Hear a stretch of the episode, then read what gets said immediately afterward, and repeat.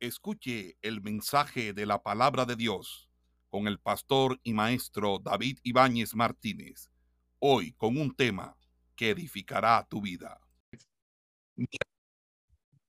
Ok.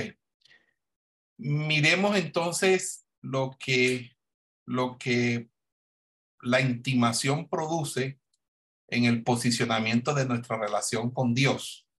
Es decir, la intimación eh, da a conocer unas ciertas posiciones que son aspectos mismos de ella, de la intimación, que caracterizan el tipo de relación que se tiene con Dios.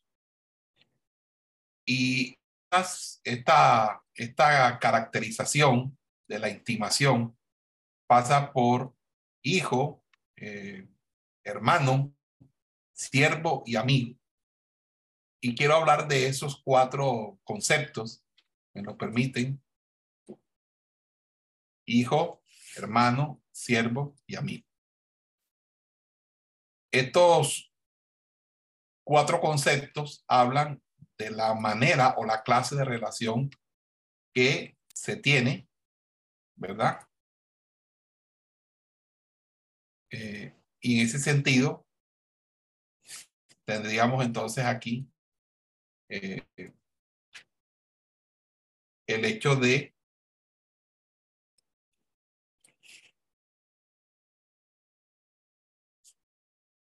una posición de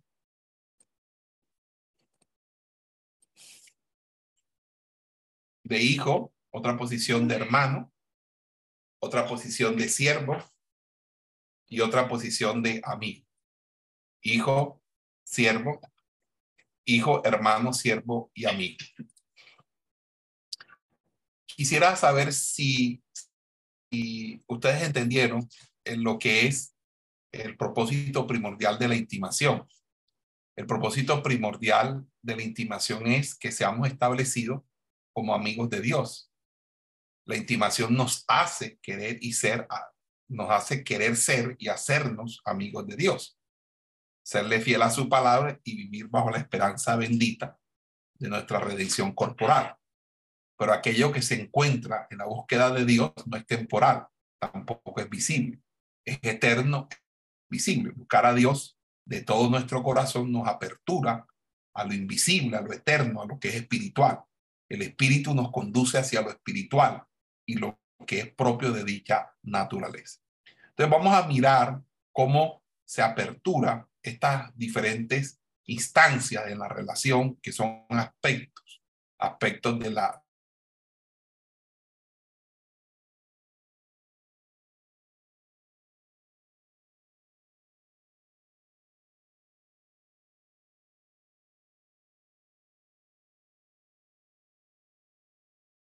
la posición de hijo, de hermano, de siervo y de amigo. Entonces vamos a, a empezar a hablar de ellos. Vamos entonces a aquí a mostrar parte del documento. ¿Ok? Y espero que lo eh, vean. Entonces, posición de hijo. La posición de hijo es el aspecto parentofilial de la intimación. ¿Qué significa parentofilial? Cuando yo hablo de parentofilial, me estoy refiriendo a la relación padre e hijo. O sea, nosotros somos hijos de Dios el, por así decirlo, la posición de hijo es la instancia básica que sugiere en primera medida la intimación, eh, es la parentofilial, la cual obedece al hecho que nuestro Dios es ante todo nuestro Padre. Si Dios es nuestro Padre, es algo eh, tan maravilloso. Dios se revela como Abba. Hay una potestad de ser hechos hijos de Dios al recibir y creer en Jesucristo porque recibimos el espíritu de adopción.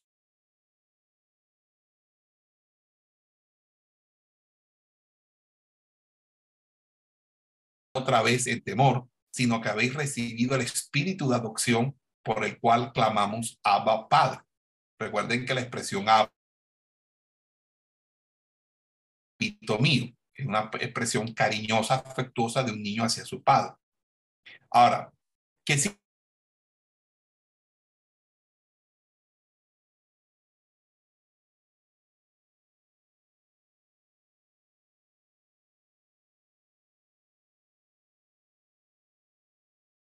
fundamental que se encuentra ya en el Antiguo Testamento. En el Antiguo Testamento ya Dios se revela a nosotros como Padre. Ahora, ¿de dónde proviene el término eh, Padre o el concepto Padre?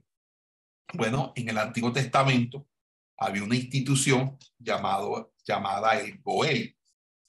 El Goel era el pariente cercano que tenía que salir a auxiliar o rescatar eh, a, su familiar de alguna deuda, de alguna, de la muerte o de la pérdida o de la ruina.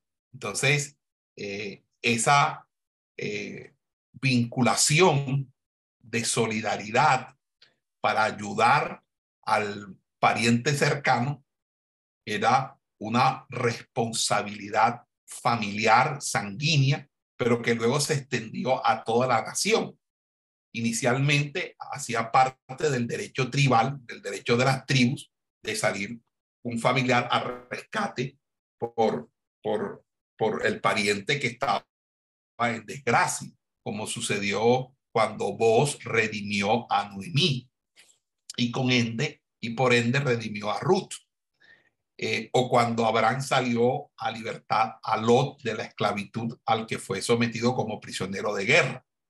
Esa proximidad solidaria anunciada en esta figura está constituida inicialmente en un atributo de Dios.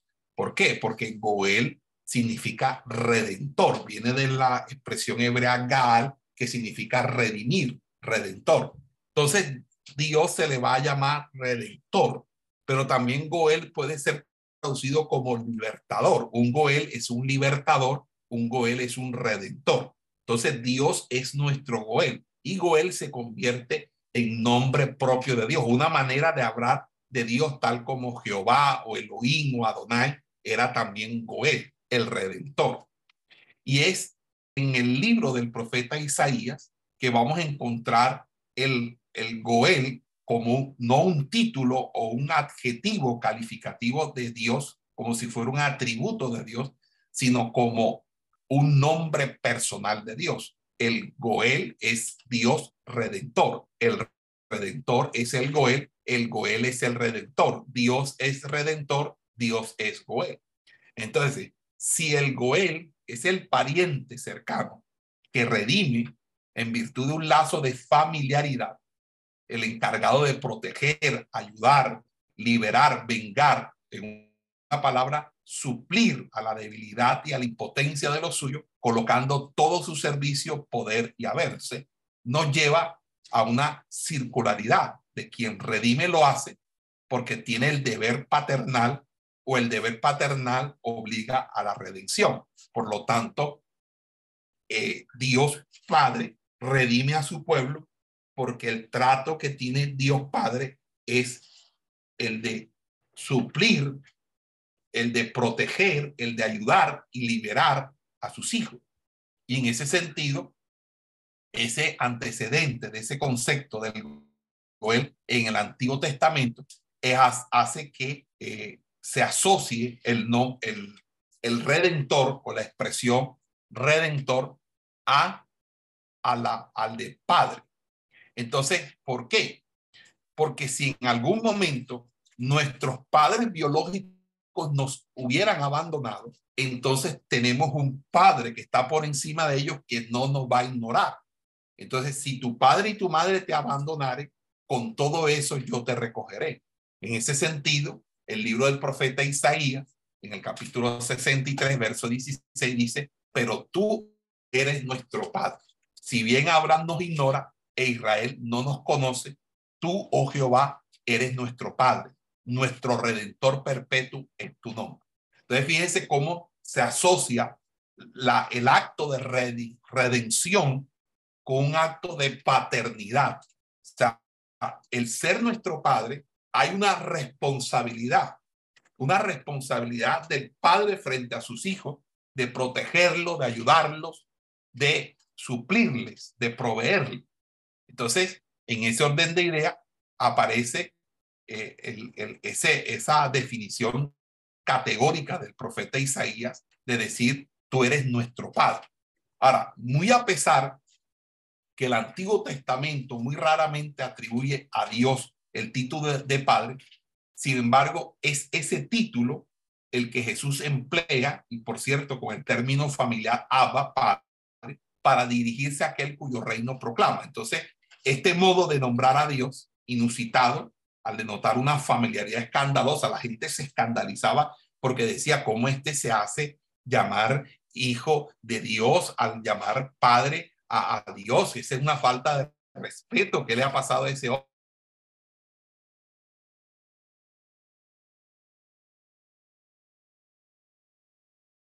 Según Jesús es padre y como tal ha de ser invocado por encima de cualquier otro título. Entonces, la, el concepto de paternidad que, que desarrolla Jesús como uno de los tres grandes temas de los evangelios sinópticos. Es decir, hay tres temas en los evangelios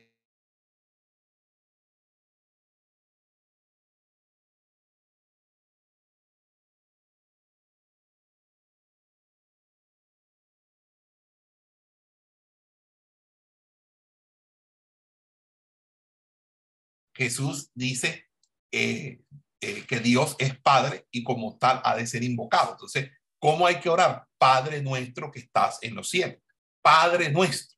Entonces, en ese orden de ideas, se entiende que el concepto de paternidad de Dios nace en el Antiguo Testamento por las redes de solidaridad o la red de solidaridad que surge con la figura del guelato, la figura de aquel pariente que sale a proteger, que sale a, salva, a salvaguardar, es decir, que sale a dar cobertura, cobijar, que sale a apadrinar, sale a prohijar a eh, sus débiles familiares. Entonces, en ese sentido, eh, esto es una explicación. Obviamente, ustedes tienen que preparar el tema para explicárselo a sus discípulos de tal manera que ellos puedan entenderlo lo más sencillamente posible. Aquí está de pronto unas directrices generales, pero ya creo que ustedes están entendiendo el tema. Ahora, vamos a abrir un paréntesis aquí y quiero saber si todos en el, en el curso están entendiendo el tema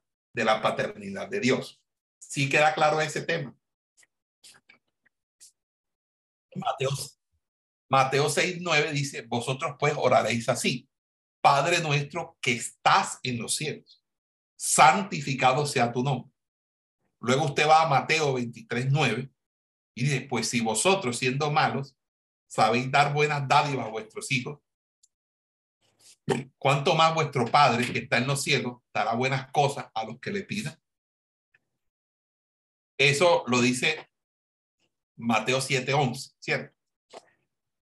Y también en Mateo 23, 9 dice, y no llaméis Padre vuestro a nadie en la tierra, porque uno es vuestro Padre, el que está en los cielos. Mateo 23, 9. Marcos 11, 25. Y cuando estéis orando, perdonad si tenéis algo contra alguno, para que también vuestro Padre, que está en los cielos, os perdone a vosotros vuestras ofensas. O sea, en Lucas 12, 32 dice, no temáis, manada pequeña, porque a vuestro Padre le ha placido daros el reino. Entonces, fíjense cómo estos textos bíblicos están, eh, vienen eh, relacionados unos con otros, precisamente a la temática de la paternidad que eh, desarrolla el, el, ¿cómo se llama? La, el, el, el Evangelio de Cristo o, los, o, los, o la predicación de Cristo recogida en los Evangelios. Ahora, correlativamente a esto, la actitud del hombre ante Dios ha de ser la del niño ante su padre. Por eso Jesús dijo, si no cambiáis y os hacéis como los niños, no entraréis en el reino de los cielos. Eso lo dice Mateo 18.3.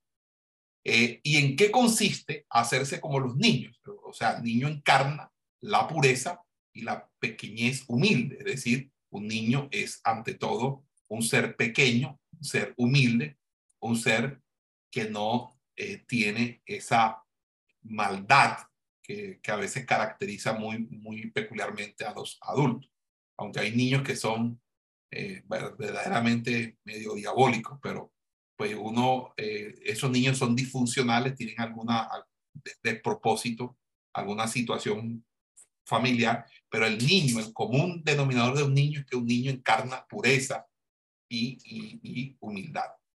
Entonces, el niño es alguien que está necesitado de sus padres, está completamente desvalido, necesita la ayuda de sus padres para sobrevivir.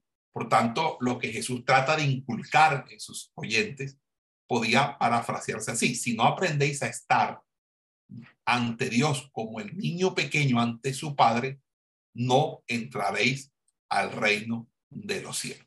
Entonces, el comienzo de la salvación estriba en asumir una relación con Dios como nuestro amado Padre. O sea, el ser hijo de Dios significa antes que nada recibir y creer en Jesucristo. La Biblia no enseña que debemos aceptarlo, sino recibirlo.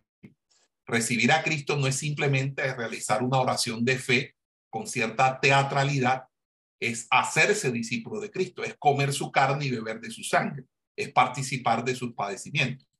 Hay una enseñanza muy propia de la, de la tradición evangélica de repite conmigo, eh, señor, eh, Señor Jesús, Señor Jesús, anota mi nombre, anota mi nombre en el libro de la vida. Entonces hay gente que repite esas oraciones y ya la gente cree que por repetir una oración es salvo.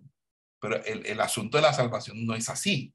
El asunto de la salvación no es por repetir una oración. Es que la persona verdaderamente reciba a Cristo, crea en su nombre. ¿Ya? Confiese sus pecados, se arrepienta. Porque hay mucha gente que hace esa oración por repetir cualquier tipo de oración. Entonces, realmente no tiene un soporte bíblico la oración de fe. La única mención que hace la Biblia de la oración de fe se encuentra en Santiago y la oración de fe es para el enfermo, para que los ancianos eh, vayan a casa del necesitado por enfermedad y lo, lo, le ministren con aceite y ore y la oración del fe, de fe sanará al enfermo. Pero no habla en ningún momento que uno tiene que repetir una oración para que sea una persona salva. Por el contrario, uno realmente lo que tiene que hacer es entregar su vida, rendir su vida al Señor. Y dice la Biblia, más a todos los que le recibieron, a los que creen en su nombre, le dio potestad de ser hechos hijos de Dios. Ahora, en Filipenses 3:10 dice algo interesante, a fin de conocerle y el poder de su resurrección y la participación de sus padecimientos, llegando a ser semejante a él en su muerte. O sea, el padecimiento es la manera de enseñarnos la obediencia. Entonces, vamos a mirar algo aquí, permítanme, y vuelvo aquí a mostrarles la pizarra. Me avisan si la alcanzan a ver, si la ven, la pizarra. Amén, pastor. Amén, pastor, bien. Okay. Amén. Ok, entonces mire esto.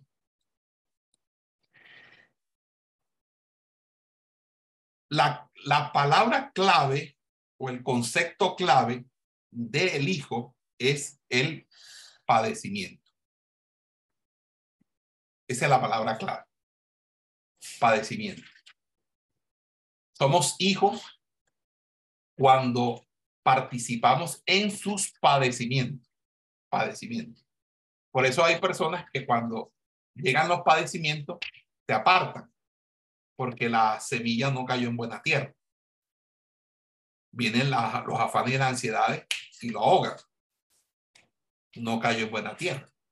Entonces, el padecimiento, padecer, o sea, los, el sufrimiento por Cristo. Ahora bien, esto lo voy a colocar aquí, lo voy a dejar aquí, ¿verdad? Y el padecimiento es la manera de enseñarnos la obediencia. ¿Ah? ¿Qué dice Hebreos capítulo 5, verso 8? Aunque era hijo, por lo que padeció, aprendió la obediencia. Entonces, aquí es importante, ¿por qué razón? Porque el padecimiento es la manera de enseñarnos a nosotros la obediencia. Cuando somos pasados por el fuego,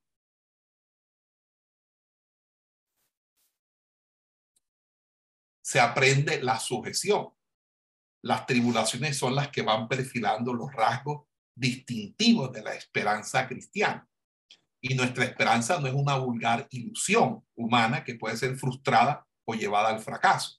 Ella se aquilata, es decir, se, eh, se fortalece, aquilatares de, de quilates, es decir, de, ser más fuerte, más, más pura, se purifica, se vuelve más nítida con el padecimiento.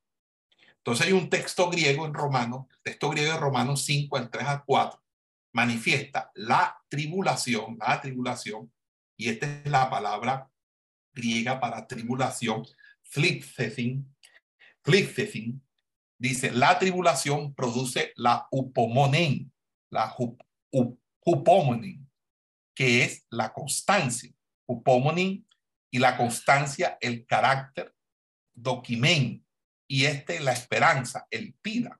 Es decir, la tribulación produce la constancia y la constancia el carácter y esta la esperanza y la esperanza no avergüenza porque el amor de Dios se ha derramado en nuestros corazones por el Espíritu Santo que nos fue dado. Este es un texto muy, muy importante. Ahora, debemos tomar valor en medio de los padecimientos porque ello es una evidencia que Dios está obrando en nuestras vidas para formar nuestro carácter tal como lo enseña el texto bíblico anterior. Entonces, la obra del Espíritu es doble en ese sentido. Por una parte, testifica nuestra filiación divina y por otra, derrama el amor de Dios para soportar con esperanza nuestros padecimientos que forman el carácter que nos hace permanecer constantes en la prueba. Por eso es que el Espíritu Santo es el único que puede dar testimonio de que somos hijos de Dios. Y dice, y aunque era hijo, por lo que padeció, aprendió la obediencia, Hebreos 5.8. Y Romanos 8, 16 17 dice, el Espíritu mismo da testimonio a nuestro espíritu de que somos hijos de Dios. Y si hijos, también herederos, herederos de Dios y coherederos con Cristo, si es que padecemos juntamente con Él, para que juntamente con Él seamos glorificados. Entonces, la palabra clave, vayamos nuevamente a nuestra pantalla, nuestra pizarra, es padecimiento. Ahora, el padecimiento, el padecimiento eh, nos, nos conduce porque el padecimiento es, participar, obviamente, de su carne y de su sangre, de su padecimiento. Pero fíjense algo que les quiero a todos ustedes llamar la atención a, todo esto. Y no sé si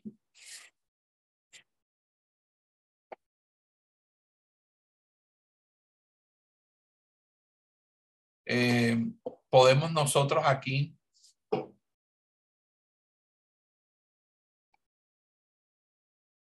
Sí, yo creo que sí se puede. Aquí.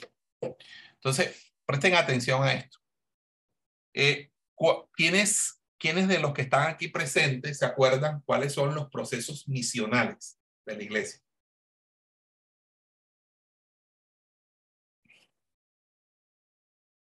de los aquí presentes, ¿cuáles son los, los procesos misionales?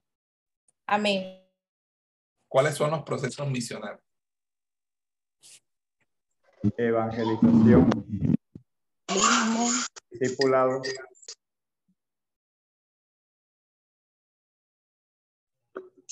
Evangelismo, formación y ministerio.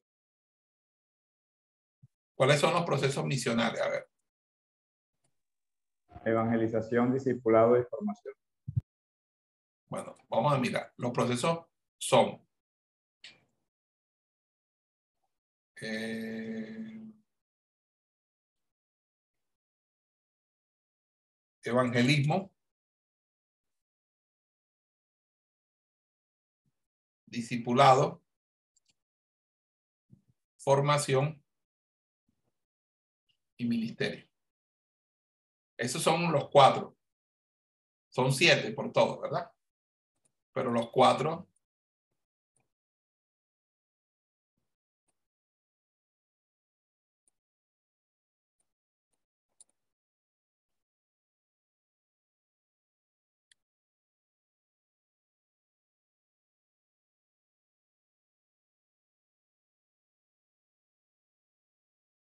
Ok.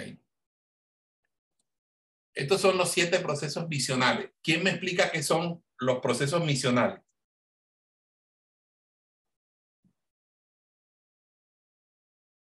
A ver, de ustedes, ¿quién me explica?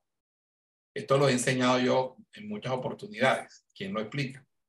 Los procesos misionales son los procesos en los cuales se subdivide el trabajo o la responsabilidad, por así decirlo, de la iglesia como tal. O sea, los procesos misionales es el quehacer de la iglesia, es lo que la iglesia hace. La iglesia hace siete cosas. Solamente hace esas siete cosas. Evangeliza, disipula, forma, envía al ministerio, intercede, practica cultos y atiende consejería. Un proceso misional, como su nombre indica, un proceso es un conjunto de actividades que se realizan con el objetivo de lograr un objetivo o una meta. Por lo tanto, los procesos misionales es, la manera como el cuerpo se desarrolla conforme al alineamiento de la palabra. Una iglesia que no evangeliza es una iglesia muerta. Una, una iglesia que no disipula es una iglesia eh, que está desconfigurada, no consolida. Una iglesia que no forma es una iglesia mal formada o deformada. Una iglesia que no tiene ministerio es una iglesia estéril. Una iglesia que, que no intercede es una, iglesia, es una congregación carnal, donde no hay culto o el culto está, es espurio, es eh, una apostasía cúltica. Si no hay consejería, no hay victoria, no hay triunfo del pueblo, el pueblo cae porque no hay consejo. Entonces, en ese sentido, estos son los siete procesos misionales de la iglesia. Ahora bien, vamos a encontrar nosotros, y esto no está en este material, esto es algo que yo estoy dándoles aquí a ustedes, explicándoles a ustedes aparte, es lo siguiente. La, lo que estamos hablando de la intimación tiene que ver con conceptos bíblicos que hablan de nuestra relación con Dios. ¿Ok? Nuestra relación con Dios. Entonces, hay una relación o una correlación entre esto que opera a nivel individual, a nivel del individuo, y esto que opera a nivel colectivo. ¿Por qué? Porque efectivamente la posición que asumes tú como hijo, la asumes única y exclusivamente en la, cuando, eh, cuando, se, eh, cuando a, ti se te imparte el evangelio. Es decir, tú llegas a ser hijo de Dios es por evangelismo. El evangelismo te lleva al momento de salvación. Entonces hay una correlación entre evangelismo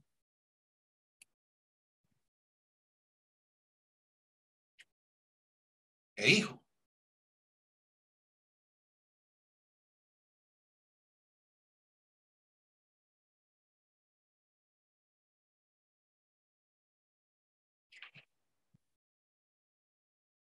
Porque hay, ¿en qué ustedes consideran que hay una relación de evangelismo e hijo?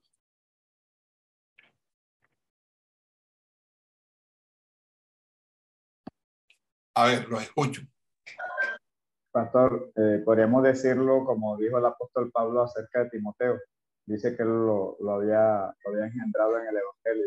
Cuando a una persona se le gana mediante la, la evangelización, eh, se tomaría en ese término. Sí, exactamente. Eh, muy bien. Pero, ¿en qué consiste esa relación de evangelismo hijo? Usted dice, cuando se gana alguien para el Señor, perfecto, es, así es. Pero la gran pregunta, la pregunta del millón es, ¿cuál es la relación que existe entre el proceso misional de evangelismo y, la, hijo? Evangelismo, el proceso de evangelismo es un proceso en virtud del cual la iglesia se arroja a hacer de los inconversos que no tienen a Cristo hijos de Dios. Es decir, es el ministerio de reconciliación para que los que eran hijos del hijo de la potestad del aire, hijos de desobediencia, ahora sean hijos de Dios. Los que eran hijos del diablo se conviertan en hijos de Dios. El evangelismo produce hijos. ¿Sí me doy a entender, hermanos? Amén, pastor. pastor. Muy bien. Exactamente. Ahora, Amén, pastor. El carácter de hijo se da cuando se recibe a Cristo y se establece esa relación. El evangelismo, el objetivo del evangelismo es la relación padre-hijo, la relación del pecador que se arrepiente, que ahora es el hijo pródigo que regresa a casa y es recibido por un padre amoroso que perdona sus pecados, lo echa a lo más profundo de la mar y no vuelve a acordarse más de ellos. Entonces, en ese sentido, uno va a ir dándose cuenta que en la medida en que nosotros desarrollamos la intimación, desarrollamos los procesos misionales y viceversa. La intimación es relación con Dios, pero esa relación con Dios no puede quedar en simplemente una relación con Dios, tiene que quedar también como una relación con el cuerpo. Por lo tanto, el cuerpo, que somos nosotros, la iglesia, practicando estos procesos misionales, lo que estamos haciendo nosotros es garantizando el, el, hábitat, el hábitat para que se desarrolle estas posiciones de intimación, porque la persona cuando llega a la iglesia no sabe orar. La persona cuando llega a la iglesia no sabe leer la Biblia, no sabe qué estudiar, no sabe qué decir. No, o sea, es una persona que necesita, como un recién nacido, ser alimentado, darle a darle, amamantarlo hasta que pueda valerse por sí misma. Entonces, el evangelismo es lo inicial, como la posición de hijo es lo inicial en la intimación. ¿Me, me, me, me doy a entender ahora? Amén, pastor.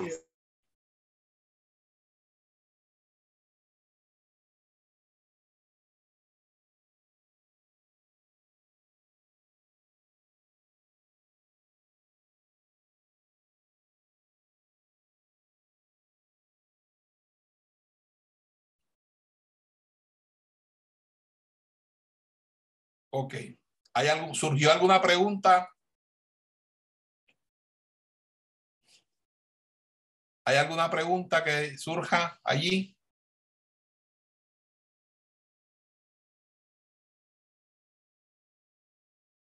Observando.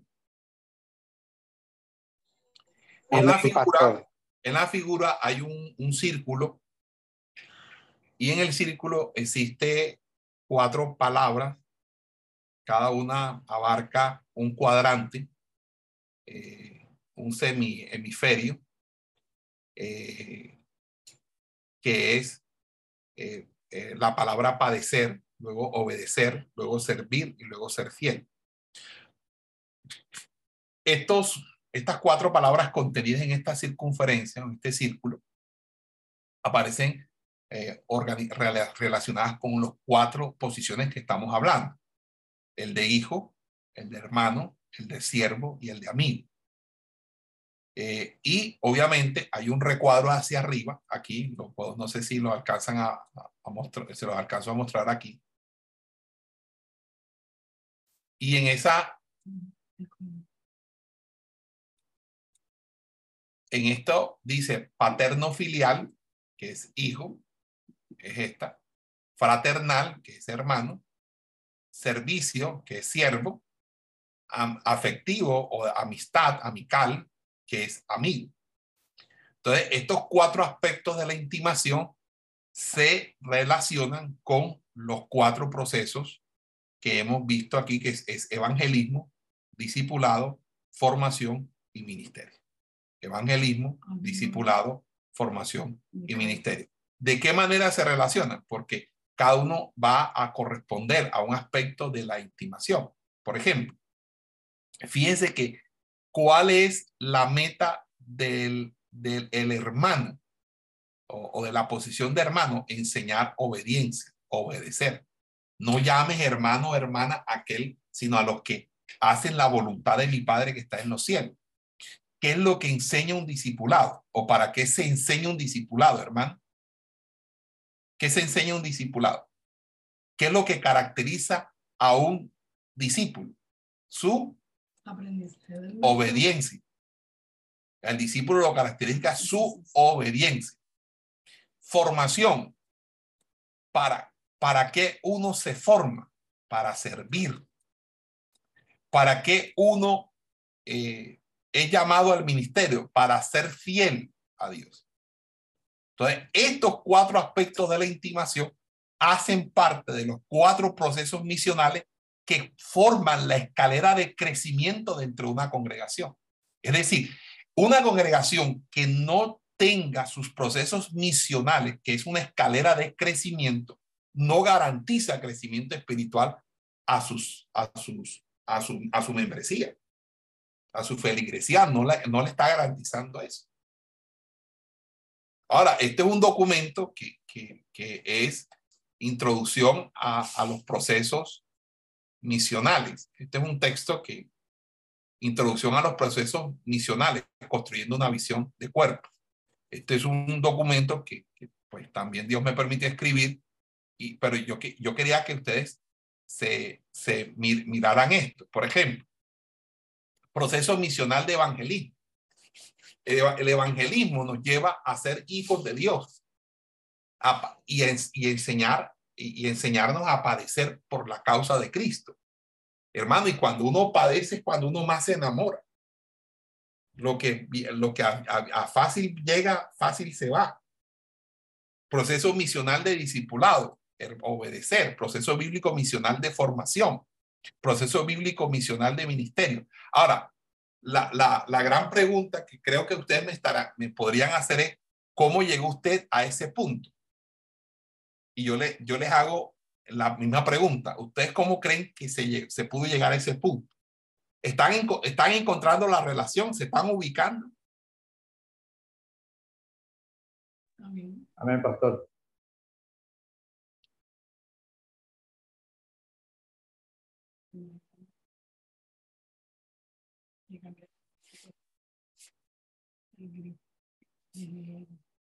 ¿Sí se están ubicando? Entienden esto, porque, porque si aquí hay alguien que no entienda, yo quiero que me diga, Pastor David, no le entendí, explíqueme. Pregúnteme, pregúnteme, porque quiero que me pregunte para que podamos tener claridad del tema.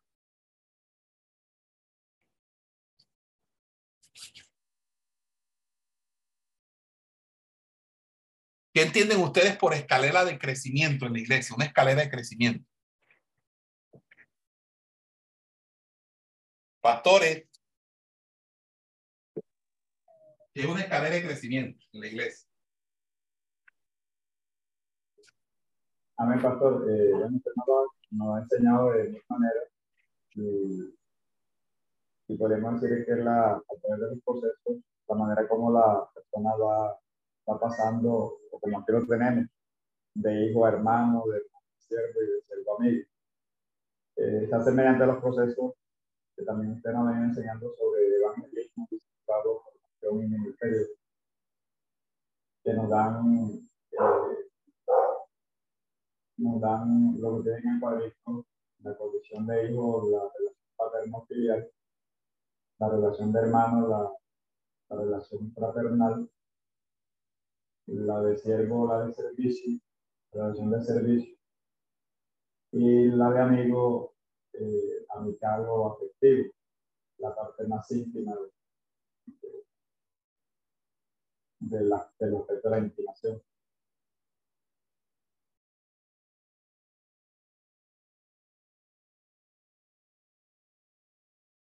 Mm.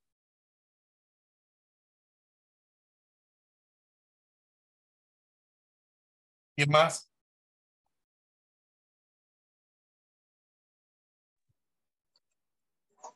Pastor, la escalera de ascenso es también lo que es, por ejemplo, eh, nuevo creyente, discípulo, diácono y al final como ministro o en el ministerio que ya la persona está bastante un poco ya eh, ¿cómo se llama? Este, formada. Claro. Es que, miren,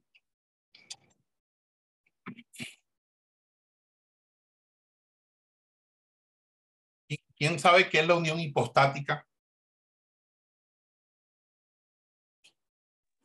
Amén, pastor. ¿Quién, quién la, ¿Qué es la unión hipostática? Este, la unión hipostática viene siendo la doble naturaleza de Cristo, eh, 100% hombre, 100% Dios. Perfecto.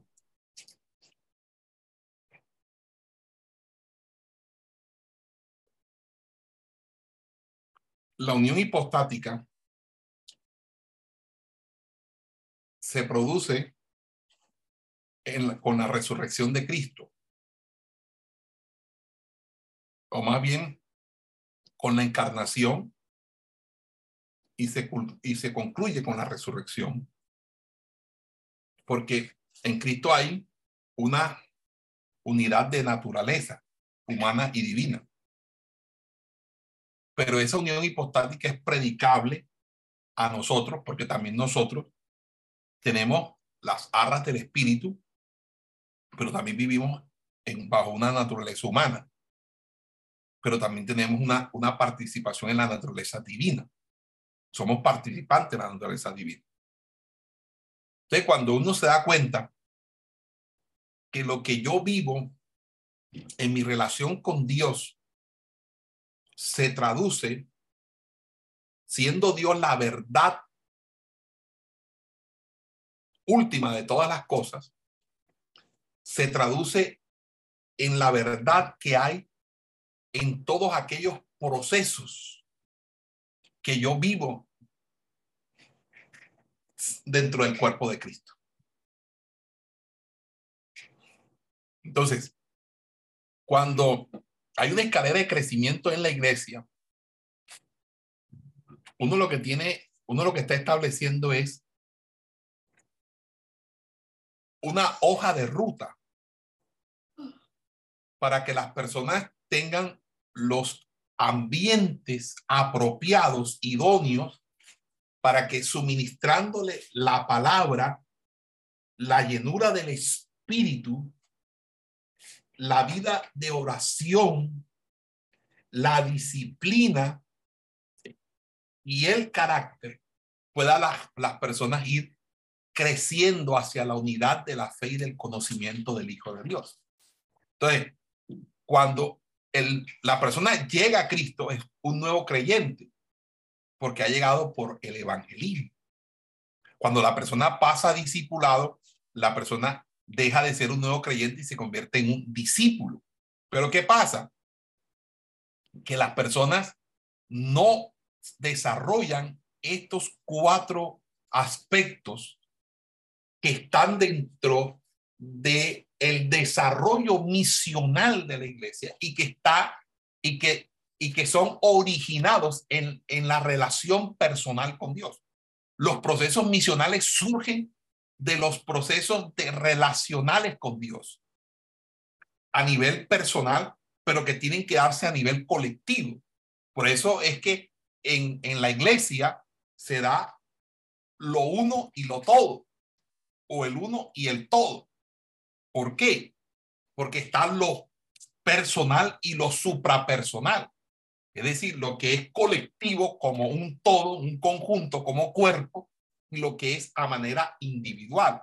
Hay, hay hay cuestiones que son meramente individuales, pero esa, esas cuestiones meramente individuales no significa que no se replican a nivel colectivo, porque nosotros no eh, podemos predicar un individualismo, porque el cristianismo no pregona individualismo, tampoco pregona comunismo.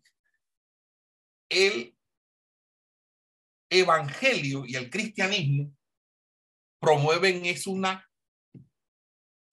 teocracia, promueven un Dios que quiere redimir al hombre, que, que redime al hombre a través de la historia,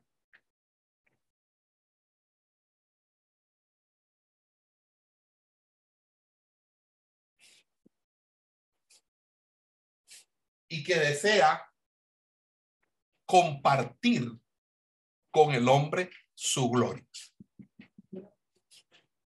Entonces, ahí donde están los procesos misionales por una parte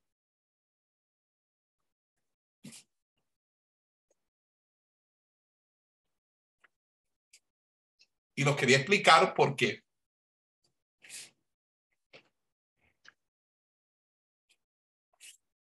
estos procesos misionales, cuando no se establecen dentro de la iglesia, las personas no tienen un desarrollo correcto, un desarrollo ordenado, no tienen un desarrollo formativo. Porque hay personas que de nuevo creyentes nunca han sido discípulos.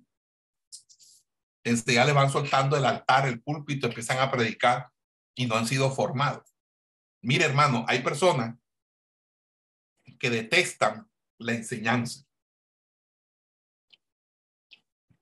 Usted sabe lo que yo he correteado a los evangelistas para que hagan el instituto bíblico, para que hagan siquiera la escuela ministerial. Y un evangelista no entiende lo que yo les voy a explicar a ustedes. Cuando yo terminé el bachillerato, yo trabajaba en varias cosas, porque tenía que trabajar para ganarme la vida.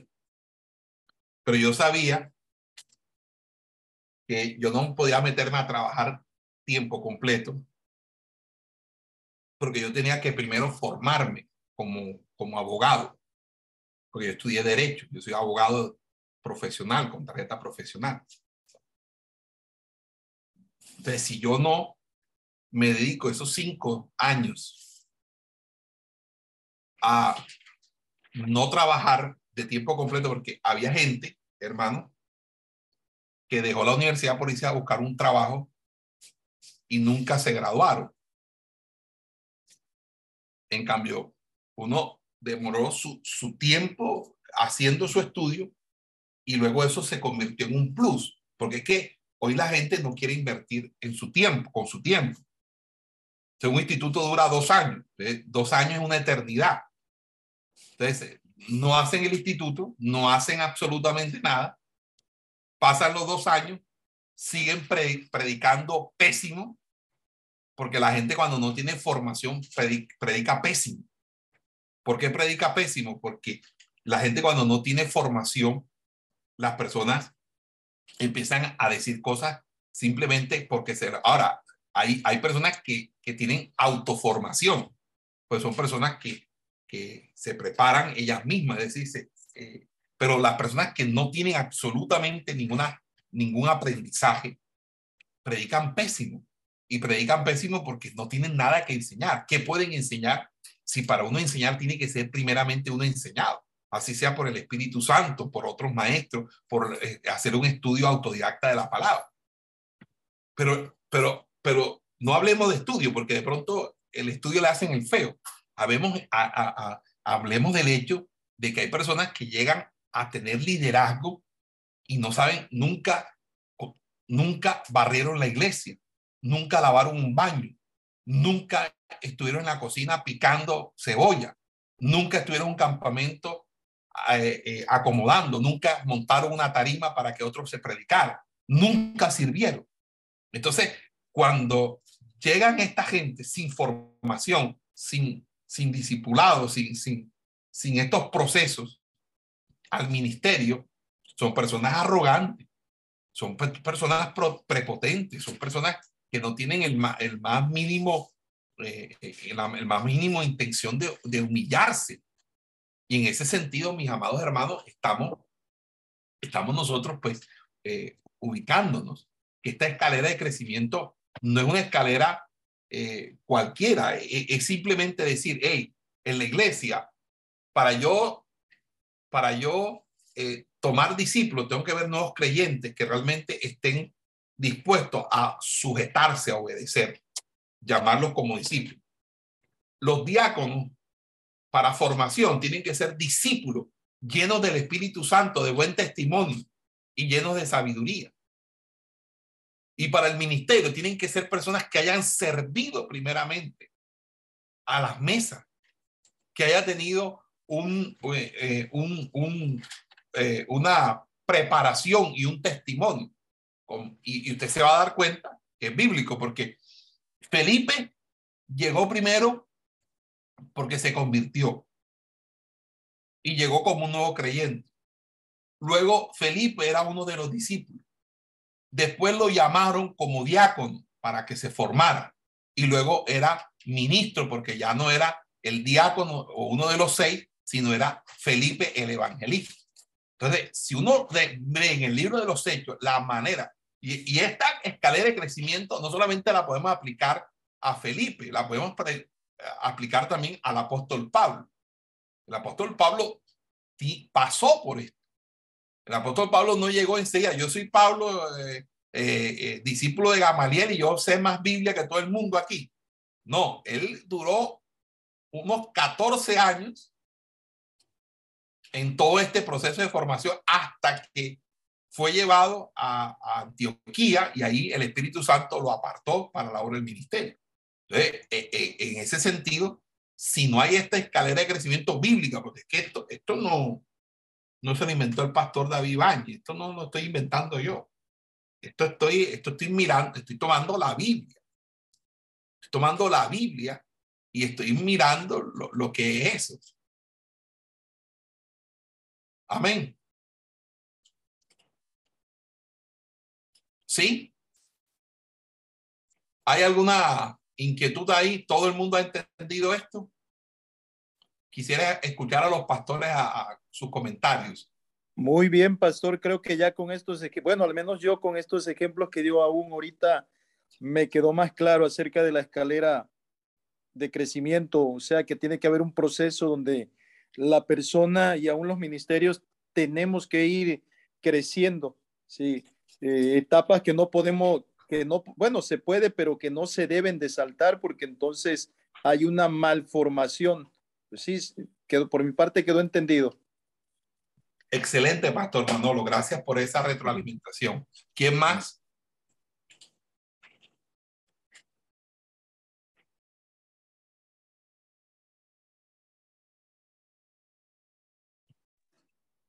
le bendiga, pastor. Amén. Fuerte y claro. Fuerte y claro. Esta situación, como usted la acaba de explicar, eh, con los evangelistas. Esto, esto, conozco una hermana que dice que cuando estaba pequeña en el pueblo de ella, en una sola parte había televisión y dice que daban los magníficos. Y llegaban. El aspecto, es el aspecto fraternal de la intimación. O sea, la segunda instancia o aspecto que nos sugiere la intimación es la fraternal. Esta hermandad supone la primogenitura de Cristo como nuestro hermano mayor. La presencia de Dios conoce antemano a aquellos que optan por la senda estrecha y que tienen como objetivo predestinado el ser hecho conforme a la imagen de su Hijo.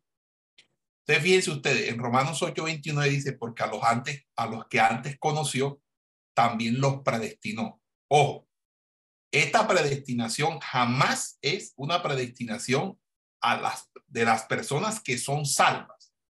Es una predestinación de la finalidad o la completud o el lugar de meta a que deben llegar aquellos que son salvos. Entonces, él predestinó para que fuesen hechos conforme a la imagen de sus hijos. ¿Quiénes? los que antes conoció. ¿Y a quienes antes conoció? A los que por presencia sabía que iban a hacer. Entonces, esto es importante porque este es un texto que, los calvinistas, entre otras cosas, haciendo una muy, mala práctica, porque, porque entre otras cosas, Calvino era pésimo en griego, era un, pésimo traductor y un pésimo eh, intérprete de griego. Entonces, eh, él no está tomando adecuadamente este texto en el, en el término, porque tanto en español como en griego se entiende, porque a los que antes conoció, también los predestinó para que fuesen hechos. ¿Qué está predestinando Dios aquí? A que las personas sean conforme a la imagen de su Hijo. Es decir, todo aquel que quiera ser salvo o todo aquel que eh, tiene que ser esto, esta es la medida. Esa es la predestinación. Sí hay predestinación, pero no de las personas que van a ser salvos, sino de el camino en virtud del cual van a ser salvos y la meta a la cual deben llegar los salvados. ¿Sí quedó claro eso, hermanos?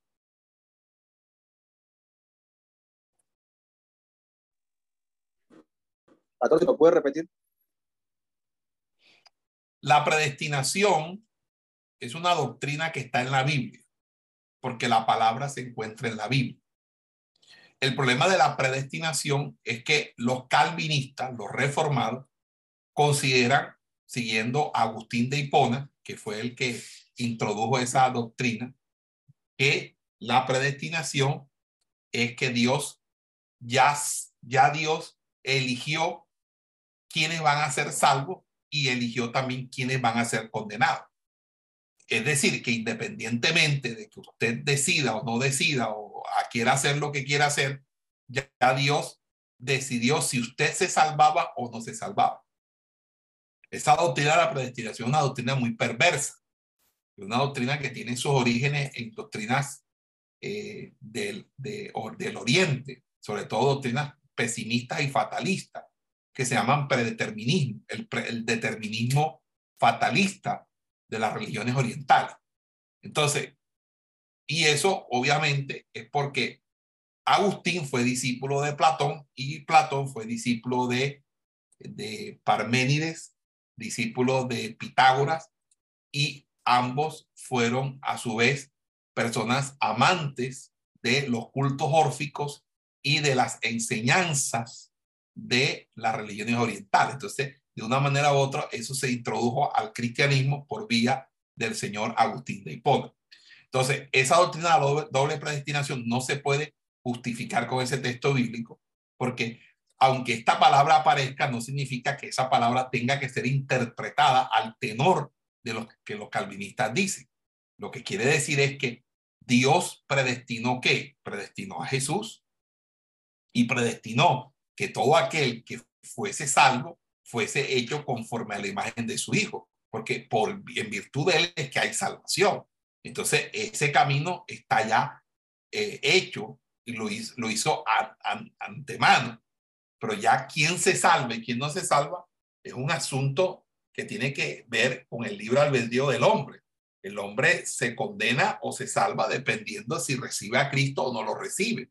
Porque la Biblia dice que, que todo aquel que ya ha sido condenado porque ha negado al unigénito Hijo de Dios.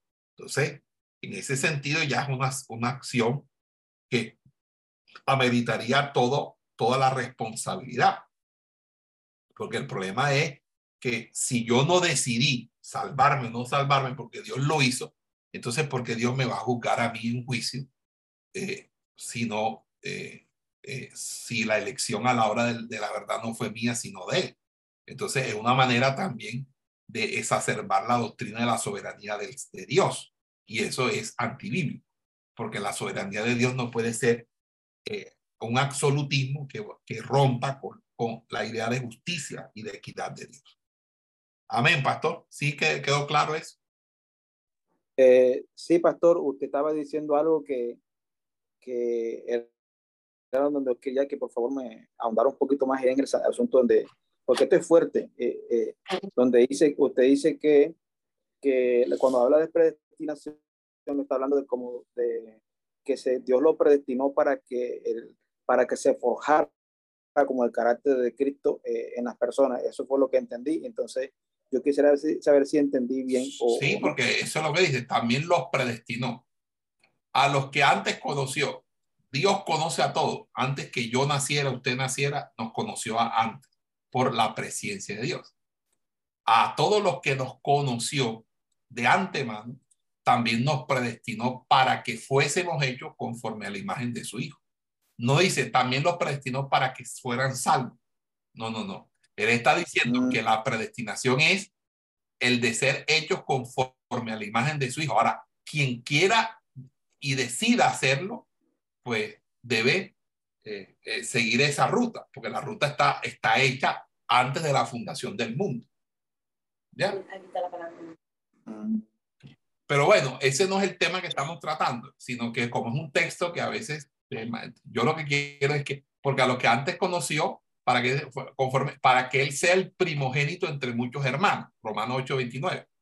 Entonces, esta fraternidad supone que todos hacen parte de una hermandad con propósitos y objetivos comunes que le otorgan la identidad y la cohesión social inherente.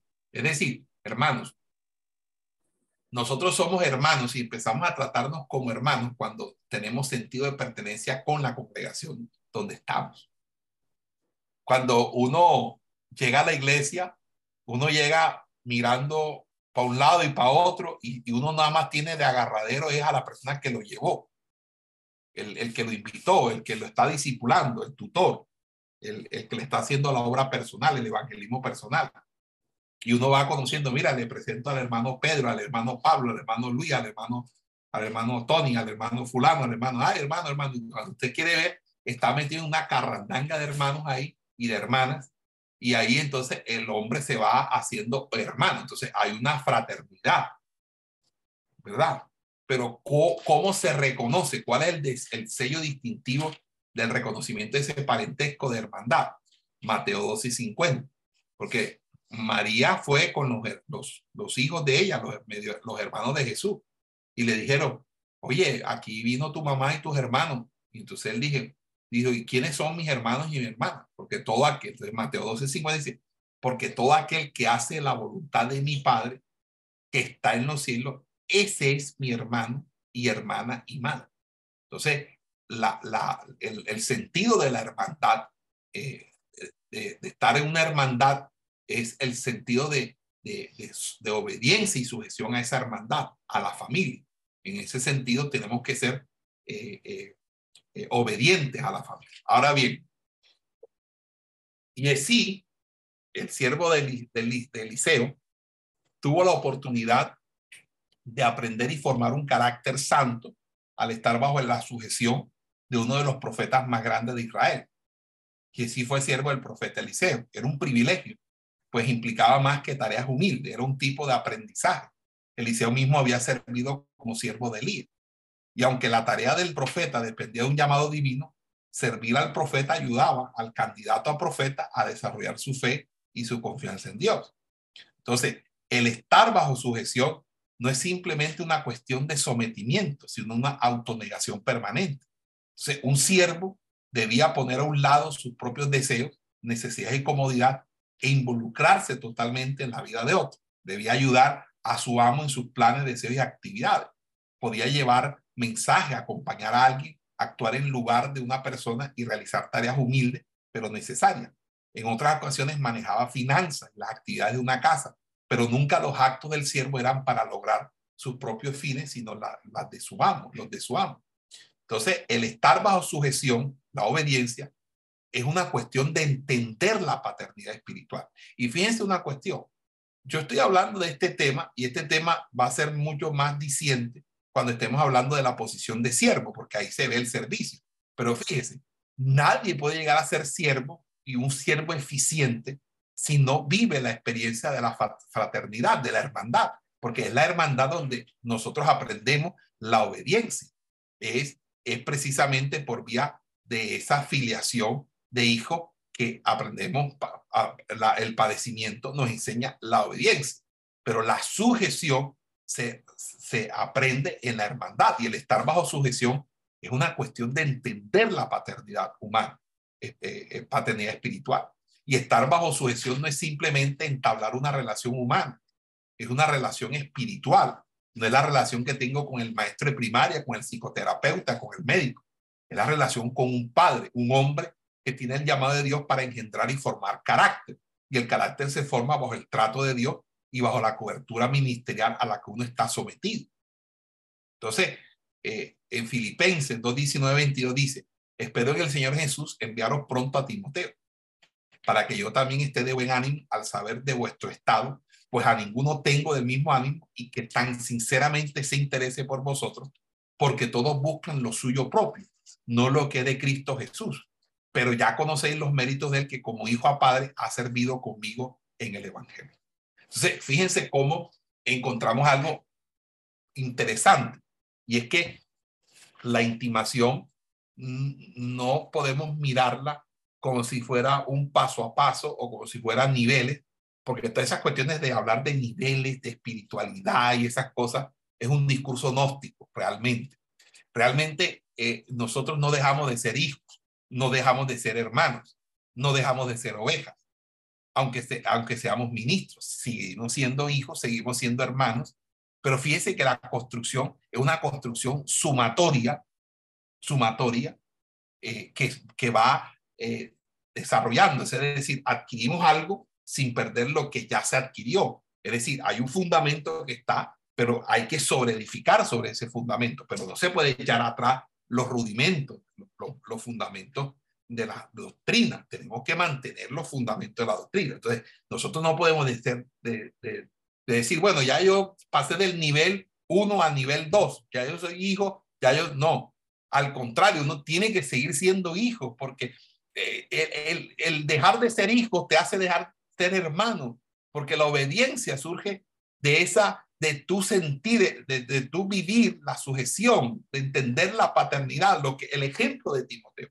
¿Por qué se llama misión Timoteo? ¿Por qué creen ustedes que se llama misión Timoteo? Todo este proceso. ¿Por qué se llama misión Timoteo? Porque muestra el carácter de hijo y de hermano que implica Timoteo como una figura eh, un personaje del Nuevo Testamento.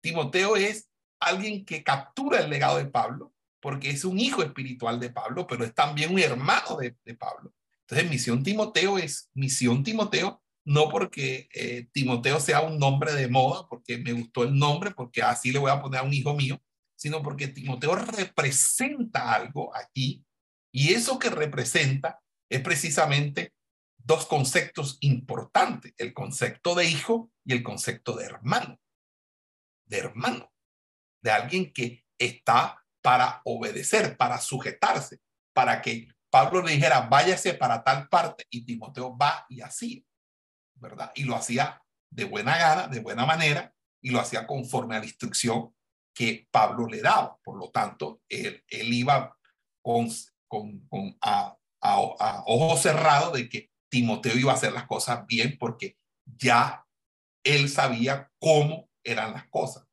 ¿Me explico? Y uno tiene que aprender a cómo el pastor de uno le gusta que hagan las cosas y uno hacer las cosas como el pastor de uno le, le ha enseñado a uno a hacer las cosas. Y cuando los, las ovejas no hacen las cosas como el pastor les ha enseñado a hacerlas, sino que cada quien se quiere inventar lo suyo propio, es allí donde uno ve el orgullo, la falta de sujeción y la inmadurez. Porque cuando ya tú seas pastor o cuando ya tú seas, eh, eh, no sé cómo, cuando tú seas tu propio dueño de circo, haz las payasadas que tú quieras hacer. Sí se puede decir eso.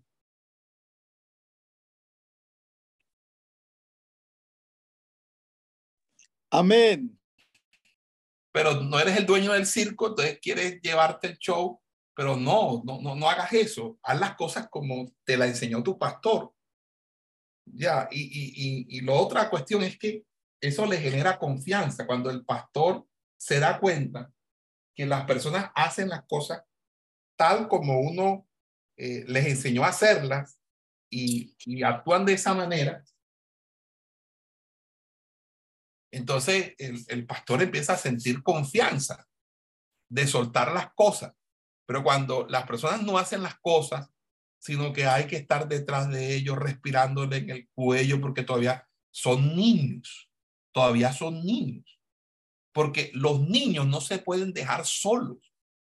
Un padre se va y deja a unos niños puede encontrar un accidente, pueden prender la casa, pueden, mejor dicho, un, un, un, niño matar a otro niño o, ahogarse o, o, o, electrocutarse, o quién sabe qué no se puede hacer, pero uno nunca deja solo a los niños.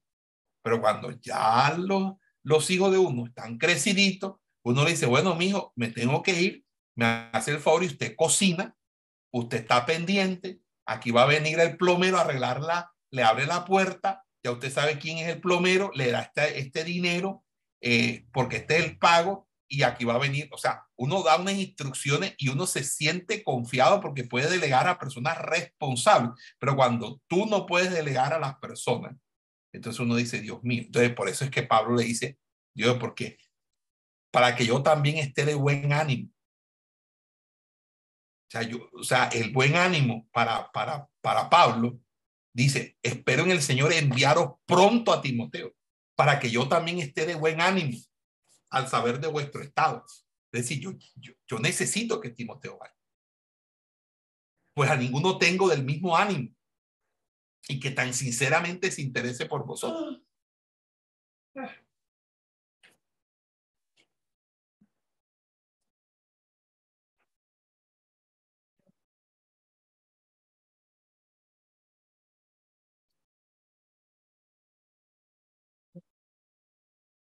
Porque todos buscan lo suyo propio y no lo que es de Cristo Jesús.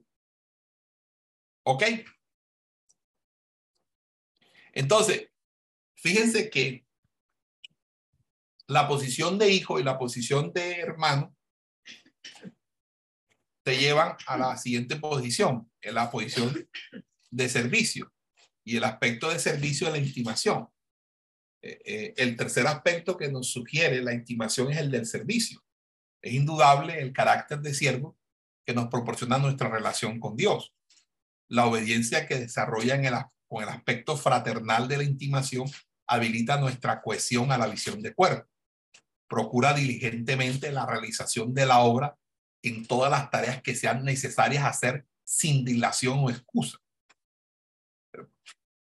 El siervo de Dios debe poseer tres características fundamentales en su servicio a Dios amén de los valores y frutos del espíritu que debe evidenciar. Un carácter espiritual maduro, un sólido conocimiento bíblico doctrinal y una vida transformada que inspire a otros al cambio con su ejemplo. El servicio que prestamos como siervos de Dios es espiritual y se enrarece y pierde su legitimidad cuando haya somos de cualquier manifestación materialista. El hombre que sirve a Dios debe ser ante nada, ante nada alguien lleno del Espíritu Santo y sabiduría.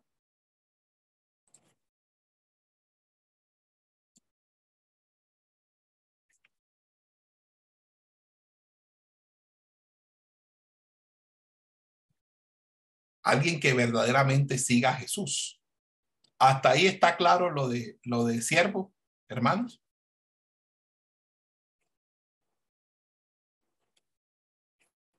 Posición de siervo, ¿está claro? La lectura que Sí. Es el internet que veas lento o, o, o si están aquí. Estamos aquí. Están aquí conmigo todos. Amén, pastor. Amén, pastor. Aquí estamos. Ok. Entonces, entonces, ¿qué dice Juan 12, 26? Si alguno me sirve, sígame. Y donde yo estuviere, allí también estará mi servidor si alguno me sirviere, mi Padre le honrará. O sea, el servicio que prestamos como siervo de Dios es verdaderamente para personas que quieren seguir a Jesús. Ahora, la Biblia menciona que en la escogencia de los primeros diáconos se solicitó que fueran hombres llenos del Espíritu Santo y de sabiduría. Por eso es que el servicio está relacionado con el proceso de formación, con el diaconado. ¿Cuáles son los criterios que hoy se tienen para escoger los diáconos hoy en día? El apóstol Pablo especifica aún más dichos, aún más dichos requerimientos. Dice, los diáconos asimismo deben ser honestos, sin doblez, no dados a mucho vino, no codiciosos de ganancias deshonestas, que guarden el misterio de la fe con limpia conciencia. Y estos también sean sometidos a prueba primero y entonces ejerzan el diaconado si son irreprensibles. Las mujeres asimismo sean honestas, no calumniadoras, sino sobrias, fieles en todo. Los diáconos sean maridos de una sola mujer y que gobiernen bien sus hijos y sus casas, porque los que ejerzan bien el diaconado ganan para sí un grado honroso y mucha confianza en la fe que es en Cristo Jesús. Primera de Timoteo 3, del 8 al 13.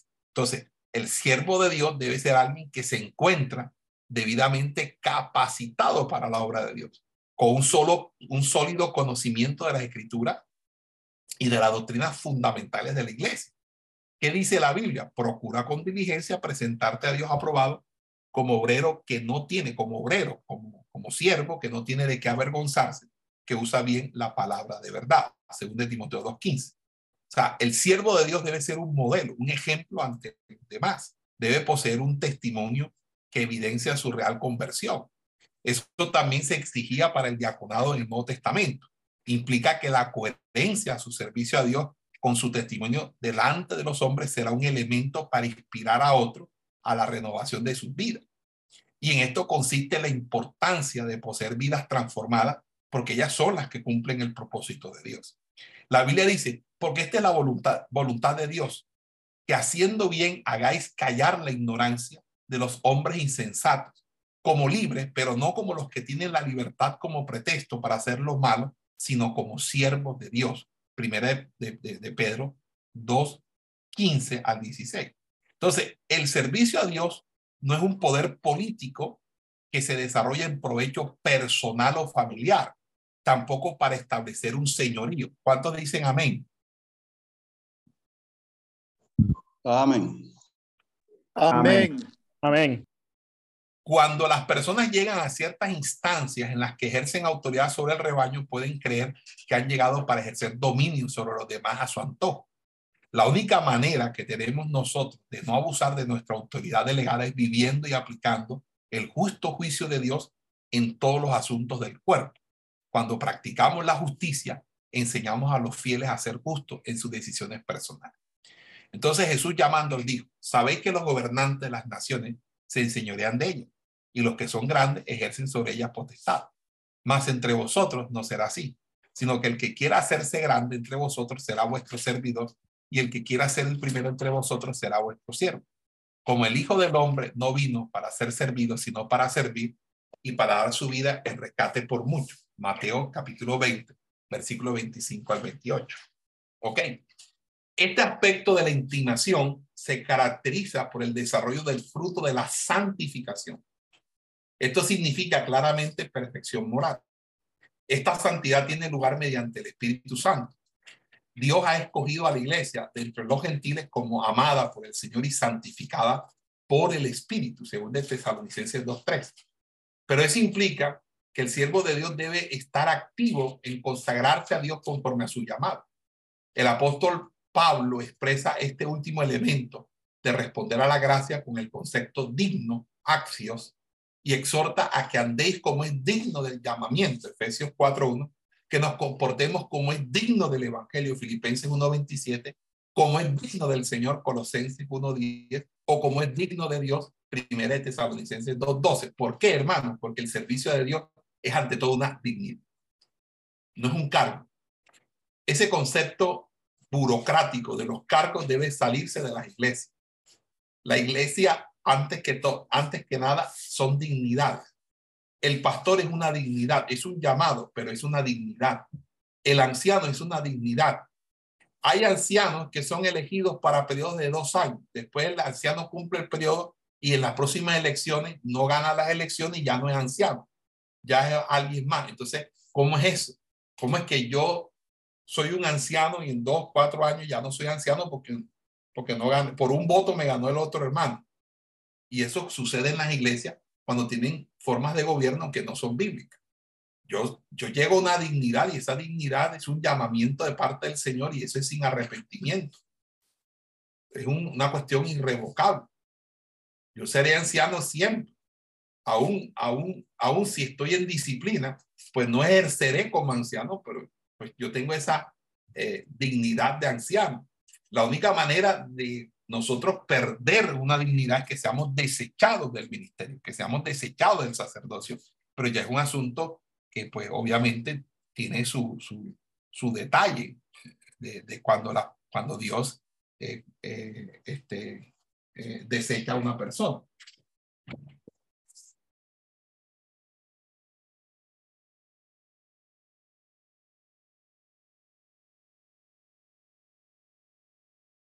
Amén. Entonces, ¿qué es la dignidad? La dignidad apela a la persona en sí. Y tiene que ver con su carácter, con la manera de su conducta y su comportamiento. ¿Estamos claros en eso, mis amados hermanos? Amén, pastor. Amén. Amén. Ahora bien, Romanos 6:22 dice, mas ahora que habéis sido libertados del pecado y hechos siervos de Dios, tenéis por vuestro fruto la santificación y como fin la vida eterna. ¿Cuál es el fruto de ese siervo? La santificación.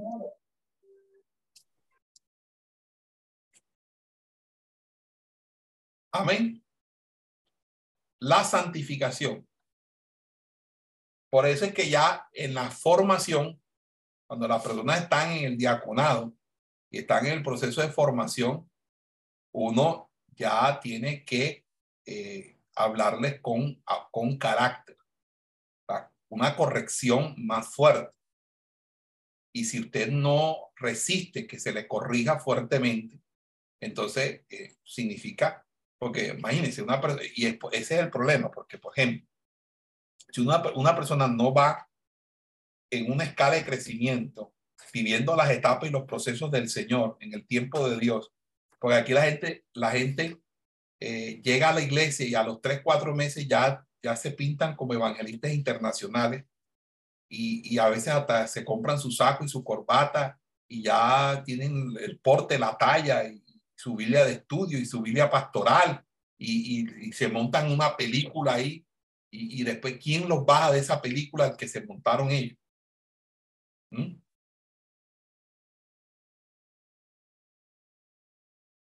Y cuando entonces llega un momento en que les llega una exhortación o uno les habla fuerte, eh, no lo aceptan, se van de la iglesia, se molestan con uno, se resienten, no le hablan a uno y un poco de cosas. ¿Por qué? Porque no, no, no, no tienen formación.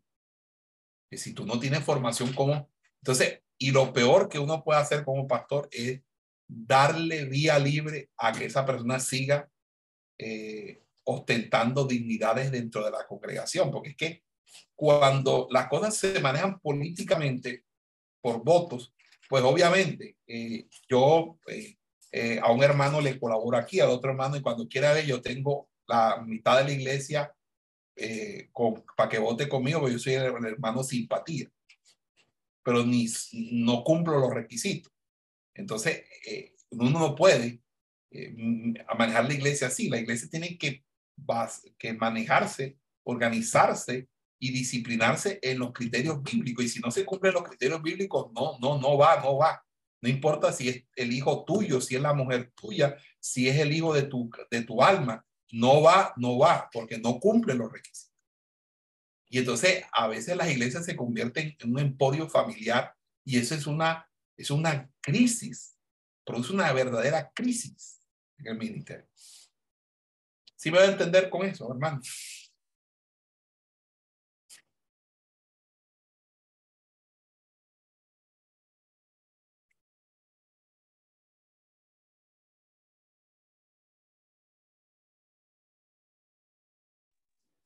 Amén, pastor.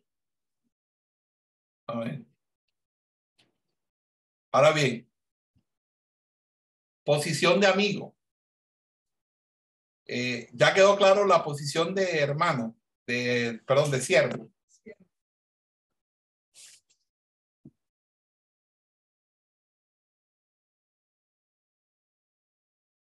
Posición de amigo es el aspecto afectivo de la intimación. Este, en este último aspecto de la intimación, nuestro tema abordará el andar del creyente como amigo de Dios. Por lo que quiero compartir esta palabra advirtiendo que Dios no es de muchos amigos. No todos han podido ser reconocidos como tal a lo largo de la historia de la Biblia, de la historia de la Biblia, de la historia bíblica. Y de la humanidad. Y escribió estas líneas con una presencia terrible del Espíritu Santo con un temblor que recorre todo mi cuerpo y unas lágrimas que no cesan. Siento el dolor de Dios de no poder contar con más amigos como quisiera. Parece que detrás del argumento de la soberanía se escondiera la justificación de que nada pudiese cambiar porque todo transcurre como está determinado. ¿Acaso Dios determinó que no se le amase con vehemencia? Nunca Él buscó a alguien para tener una relación cercana. Se ha escondido de nosotros como el Padre que niega su paternidad, o más bien nos ha buscado y lo ha dado todo por nosotros. Dios aún busca amigos que tengan hambre y sed. Hay una total oscuridad, pero una lámpara encima de un almud se cierne. Sus rayos penetrantes e indagadores buscan con premura a aquellos que quieren ser amigos de Dios. La respuesta es que muchos que han aprendido a intimar, eh, hay una diferencia de la escritura de esta parte, porque las tres primeras partes la escribí y esta la escribí eh, eh, en, en, una sesión diferente, es decir, que lo anterior, las tres posiciones fueron escritas a, unas, a una sola mano y dejé, y dejé esta posición de amigo eh, para, para una, una otra oportunidad y ya aquí cambia un poco el estilo de escribir y ustedes se dan cuenta. Ahora, la respuesta es que muchos que han aprendido a intimar con Dios, que le anhelan con vehemencia y con visión, quieren encontrarse con Él. Están cansados de las interpretaciones de la palabra de Dios que muestra a un Dios de oídas los que tienen verdadera sed de Dios no se contentan hasta que no beben de la fuente de agua viva. ¿Cuántos lo creen? Amén. Esta genuina sed y hambre de Dios es el único precursor de avivamiento. Esta sed podrá ser al principio una nube del tamaño de una mano que atisban unos pocos santos por aquí y por allá pero puede ser el retorno a la vida de muchas personas y a la recuperación del esplendor que debe acompañar siempre a la fe en Cristo. Lo que los que desean por sobre todas las cosas es la presencia de Dios.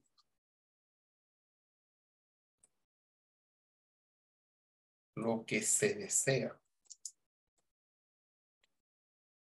por sobre todas las cosas es la presencia de Dios. Más que ninguna otra cosa, desean gustar de la penetrante dulzura del amor de Cristo, del cual escribieron los profetas y cantaron los salmistas. Nuestros líderes conciliares deben reconocer este ardiente deseo. No hay falta hoy en día de buenos maestros bíblicos que enseñan correctamente la doctrina de Cristo pero muchos de ellos parecen contentarse año tras año con enseñar los fundamentos de la fe sin advertir que en su ministerio hay falta de la presencia ni nada en sus propias vidas que sea extraordinario o sobrenatural. Ejercen su ministerio entre creyentes espirituales anhelantes de experiencias que ellos no pueden satisfacer. Los que se han hecho amigos de Dios se han caracterizado por dejar el cuerpo en mejores condiciones de cómo estaba antes de que se sellara la relación de amistad con Dios. En este sentido, tendríamos dos textos sumamente interesantes. Hasta ahí van conmigo en la lectura. El cuerpo es del cuerpo como el Amén. Cuerpo de, el cuerpo de Cristo. Amén, pastor.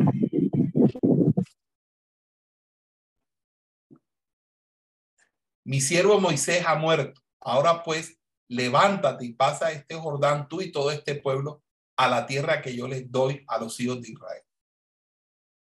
Amén. Otro texto bíblico, Hebreos 6.1. Por tanto, dejando ya los rudimentos de la doctrina de Cristo, vamos adelante a la perfección. ¿Ok? O sea, ¿qué quiere significar? Oye, eh, la, el, el, el evangelio eh, por, por, decirlo así, yo tengo que dar lo mejor como, como yo lo encontré. como el que a mí me entregaron, yo tengo que dejarlo mejor. Dios busca amigos para trabajar sus propósitos. Son con ellos que se cruza el Jordán, son con ellos que se avanza hacia la perfección. Aunque Dios ha tenido amigos, aunque muy pocos, tanto en el Antiguo y Nuevo Testamento, y en cada parte de la historia de la humanidad, este tiempo no es la excepción, es decir, Dios también tiene amigos hoy. ¿Qué dice Hebreo? Dice que por fe conquistaron reinos, hicieron justicia, alcanzaron promesas, taparon bocas de leones, apagaron fuegos impetuosos, evitaron filo de espada, sacaron fuerzas de debilidad, se hicieron fuertes en batalla, pusieron en fuga ejércitos extranjeros. Las mujeres recibieron sus muertos mediante resurrección, mas otros fueron atormentados, no aceptando el rescate a fin de obtener mejor resurrección. Otros experimentaron vituperios y azotes, y además de esto, prisiones y cárceles. Fueron apedreados, aserrados, puestos a prueba, muertos a filo de espada, anduvieron de acá para allá cubiertos de pieles de oveja y de cabra, pobres, angustiados, maltratados, de los cuales el mundo no era digno, errando por los desiertos, por los montes, por las cuevas y por las cavernas de la tierra. Y todo esto, aunque alcanzaron buen testimonio mediante la fe, no recibieron lo prometido, proveyendo Dios alguna cosa mejor para nosotros, para que no fuésemos para que no fuesen ellos perfeccionados aparte de nosotros. ¿Qué entienden ustedes por ese versículo? Porque hay mucha gente que siempre está diciendo, ay, si Carlos Reyes estuviera vivo, ay, si eh, eh, este, estuviera vivo, y se andan siempre como lamentando, son viudas de los grandes predicadores porque creen que ya se murió, se acabó. Y dice, no, dice, proviendo Dios alguna cosa mejor para nosotros, para que no fuesen ellos perfeccionados aparte de nosotros. ¿Qué significa ese texto, pastores, ministros? Significa que nosotros no podemos ser perfeccionados porque la perfección fue de ellos y nosotros nos quedó el bagazo, nos quedó vuelo peor. ¿O qué es lo que está diciendo Dios aquí en su palabra? Amén. ¿Qué es lo que está diciendo Dios ahí? Pastor, ahí nos está incluyendo, nos incluye a todos, o sea que somos parte de esas promesas. O sea que Dios puede hacer, seguir haciendo las cosas y nosotros no somos menos que ellos. No somos menos que ellos. Tampoco nos creemos, no, no deberíamos creer más que ellos, pero tampoco menos que ellos. Ahora bien, nótese cómo Dios no quiere que estemos rezagados. Él proveyó algo mejor para nosotros, con el objetivo de que fuéramos perfeccionados juntamente con los amigos de Dios. Por eso es que la redención corporal unifica a todos en la meta de ser hechos a la semejanza de la gloria de Cristo, lo que nos hace entender que no estamos llamados a ser menores que ellos en el servicio a nuestro Dios. ¿Cuánto lo creen? ¿Cuánto lo creen? Amén. Amén. Amén. Amén, amén. Amén. Pastor Manolo, usted como que es el único amén, que amén. Lo, demás, lo demás aquí. Amén. Amén, pastor. Amén. Aquí dice que hay 20 personas conectadas y siempre escucho 4 o 5. Los otros 15, no sé si tienen, eh, están viendo el mundial y tienen el celular ahí para que, para que crean. Amén. Y a su nombre. Amén, pastor. Gloria a Dios. Aleluya. Gloria. Amén. Gloria a Dios. Y el que esté viendo a- a el mundial no es digno de este, de este discipulado. Esperamos que este estudio haya sido de bendición para su vida y ministerio. A Dios sea la gloria. Este es el Ministerio El Goel, vidas transformadas para cumplir el propósito de Dios.